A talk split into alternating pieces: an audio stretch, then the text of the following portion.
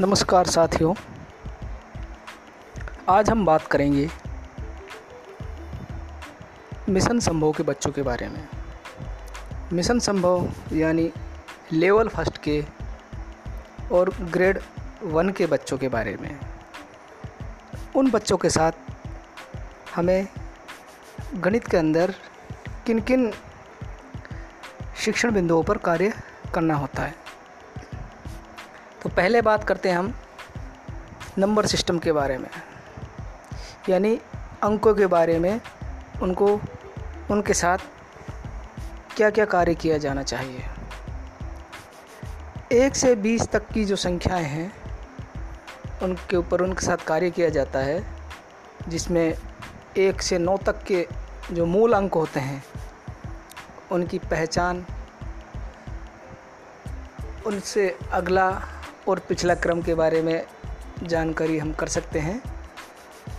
ये कक्षा के दौरान हम गतिविधि के माध्यम से करवा सकते हैं। एक से लेकर और बीस तक के अंकों की आपस में तुलना करवाना हम उनके लिए फ्लैश कार्ड ले सकते हैं। उनको क्रम से जमवाना और उन क्रमों में क्रम से पूछना उनके बारे में, फ्लैश कार्ड उठवाना, उनकी पहचान करवाना और उनको लिखवाना।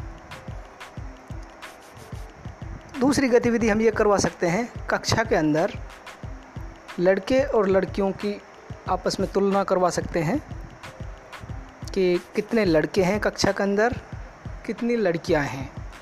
उनको संख्या के रूप में लिखवाना, उनकी पहचान करवाना। और ये भी पूछ सकते हैं हम कि इनमें कौन ज़्यादा है? लड़के ज़्यादा हैं या लड़कियाँ ज़्यादा हैं? दूसरी गतिविधि ये करवा सकते हैं। एक से बीस तक के अंकों को के फ्लैश कार्ड को हम बीच में रखकर एक एक संख्या उनमें से उठवाकर, दो संख्या छोड़कर पूछना, उनसे उठवाना और उसकी पहचान करवाना ये कितनी संख्या है।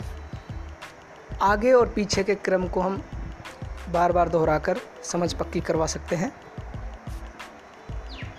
जब उनको इतना आ जाए, उसके बाद हम निन्यानवे तक की जो संख्याएँ हैं नाइन्टी नाइन तक की संख्याएँ हैं, उनकी पहचान करवाते हैं, उनका क्रम समझाते हैं। बीच बीच में हम उनसे लिखवाना है, मौखिक पूछना है और अन्य गतिविधियों के माध्यम से निन्यानवे तक की संख्याओं की तुलना हम करवा सकते हैं।